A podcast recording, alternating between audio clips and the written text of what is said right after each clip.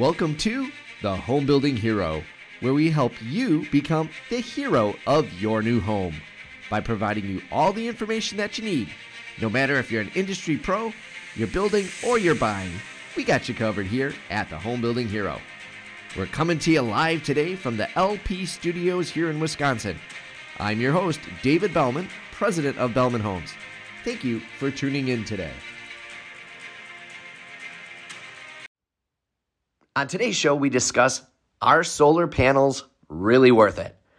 Of course, you've probably seen a lot of solar panels starting to go up on homes. You've heard a lot of people talk about the excitement of it. And of course, new people that have solar on their home brag about their lower electric bills and things like that. But the bottom line is are they really worth the cost?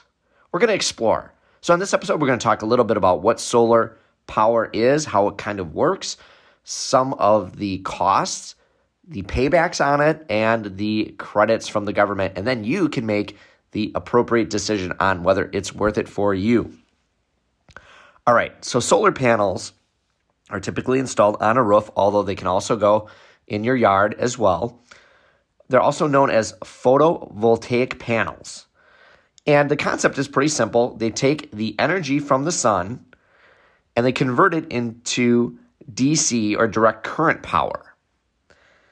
And then you take that energy and you pass it through what's called an inverter in a solar system, solar panel system, and it becomes your AC power, okay? Which you typically would use in a home. So, as far as these systems, they're, you know, go on the roof, and so there is some disadvantage for some folks of obviously the appearance of the home and what that's going to look like. So, be mindful of that. And in some areas, you're not going to be able to put them up because the homeowners association may not allow you to do that. So, obviously, you're going to need to check into that first and foremost before you get too far with it.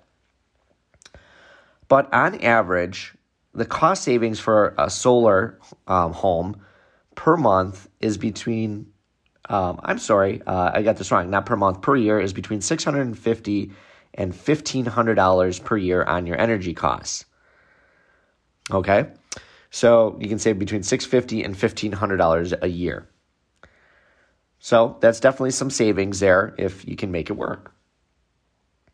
Now let's talk a little bit about the factors that you need when you put in solar panels because there are a lot of things that can go into the equation and can definitely change the dynamics of the affordability of the solar system. So, first and foremost, you're going to want to look at where you're located, the geography. You know, if you're in a state set, such as Washington State where it's dark and it's rainy all the time, that's going to be much more difficult to get a payback on solar systems. Whereas if you're in the south, like uh, Arizona, where it's hot, dry, and sunny most of the time, um, you're going to obviously get um, a good payback there.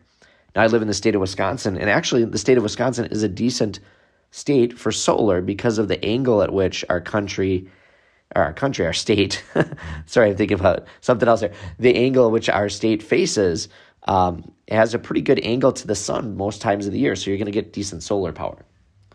But it goes beyond that. It's not just where you're located. Obviously, if you're on a heavily wooded lot and you've got trees blocking half your yard, that is going to be a problem. Um, or if you have a giant building that's taller than you next door, not very far away, that's blocking half your roof, that could also be an issue for you putting solar in. It also depends on the pitch of your roof. If you've got a very low pitched roof, that may not be good for solar power. You want to have the proper angle to get your solar in.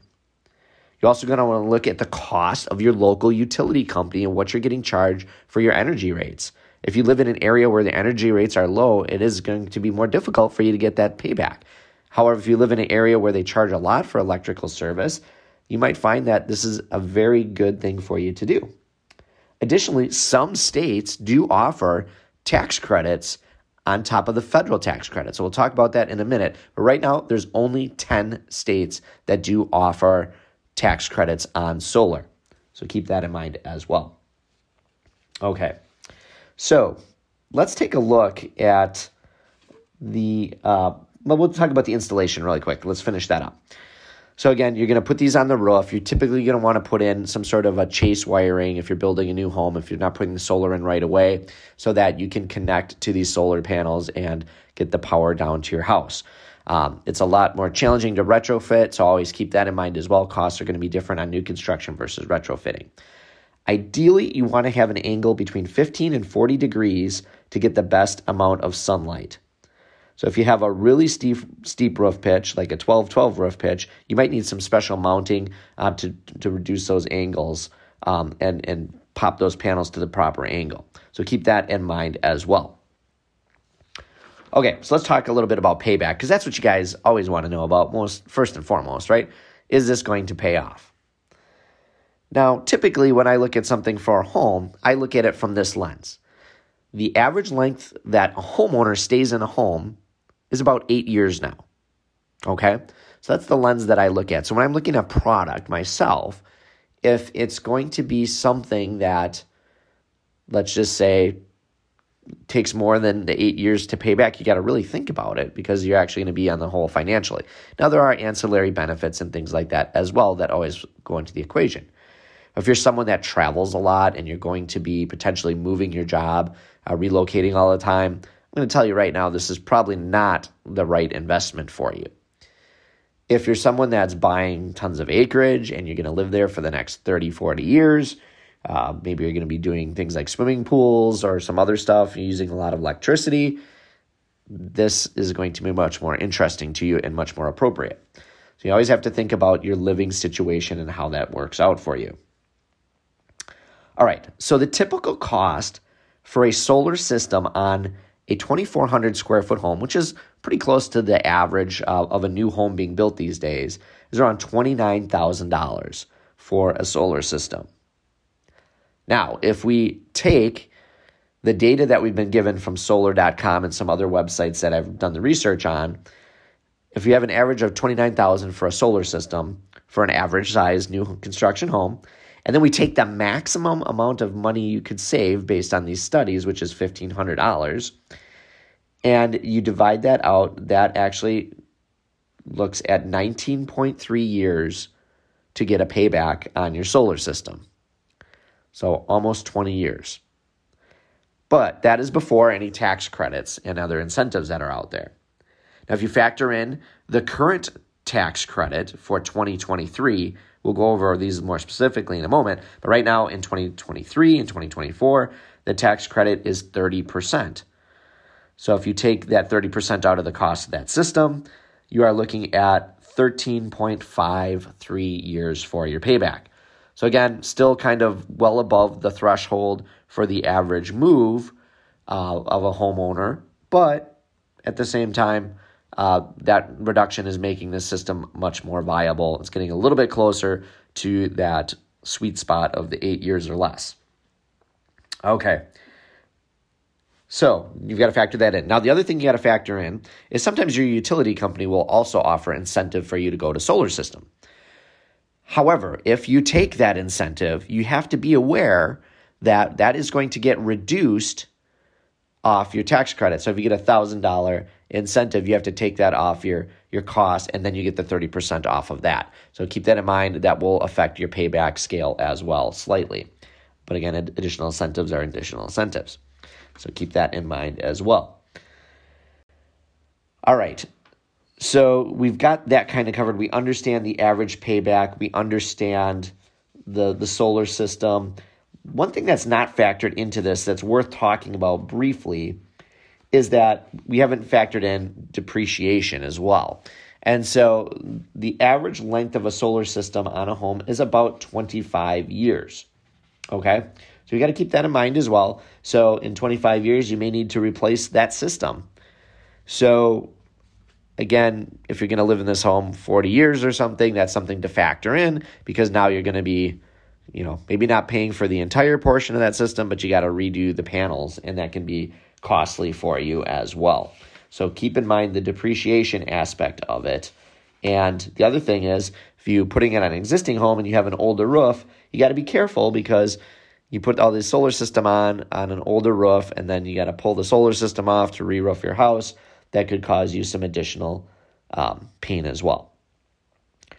So, back to the credits for a moment. Um, I want to make this clear because it can be confusing for people. The tax credits have moved around a bit. So, in the year 2020 and 2021, uh, um, homes were eligible for 26% credit. So if you already put a system in, haven't gotten your credit yet, you're only going to get the 26% in those two years. Um, after the um, uh, recent act by Congress, they raised it to 30%, and that goes from 2022 to 2032. So you've got, you know, darn near nine years here if you want to take advantage of this credit with the law that's currently on the books. And um, they said actually, if you install it on or before um, 2019, they're going to actually give you that bigger credit. I just saw that as a note here, so that's kind of interesting to note. However, if you wait longer, if you wait till 2033, which is obviously quite a ways down the road, um, it'll decrease uh, to 26%. And then after 2034, it's going to go to 2022 or 22% rather. And then in 2035, it expires unless Congress renews it. So keep that in mind. Right now, you've got about nine years to take advantage of the full credit, and then it's going to slowly phase down and possibly out. Okay? So keep in mind, and you may want to work with your accountant on this because obviously taxes and things like that can change. Um, your situation is different. Obviously, if you get other incentives locally, those all factor in as well to your numbers. All right, let's talk briefly as well um, about an ideal setup and, and then the cost of these systems and how they break down. Um, again, from what I'm told in the research that's out there, you want to be using at least 500 kilowatts plus of energy in your home um, monthly to um, basically make this system pay itself off. So if you're using a lot less energy than that, you may not see the payoff, and your the extension on it could be a lot longer.